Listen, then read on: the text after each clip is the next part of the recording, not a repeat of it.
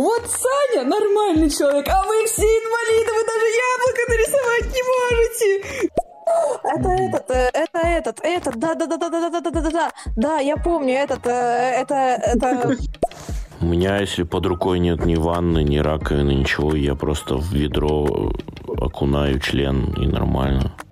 Когда вот баба мне, допустим, лежит, я говорю, чувак, это больно.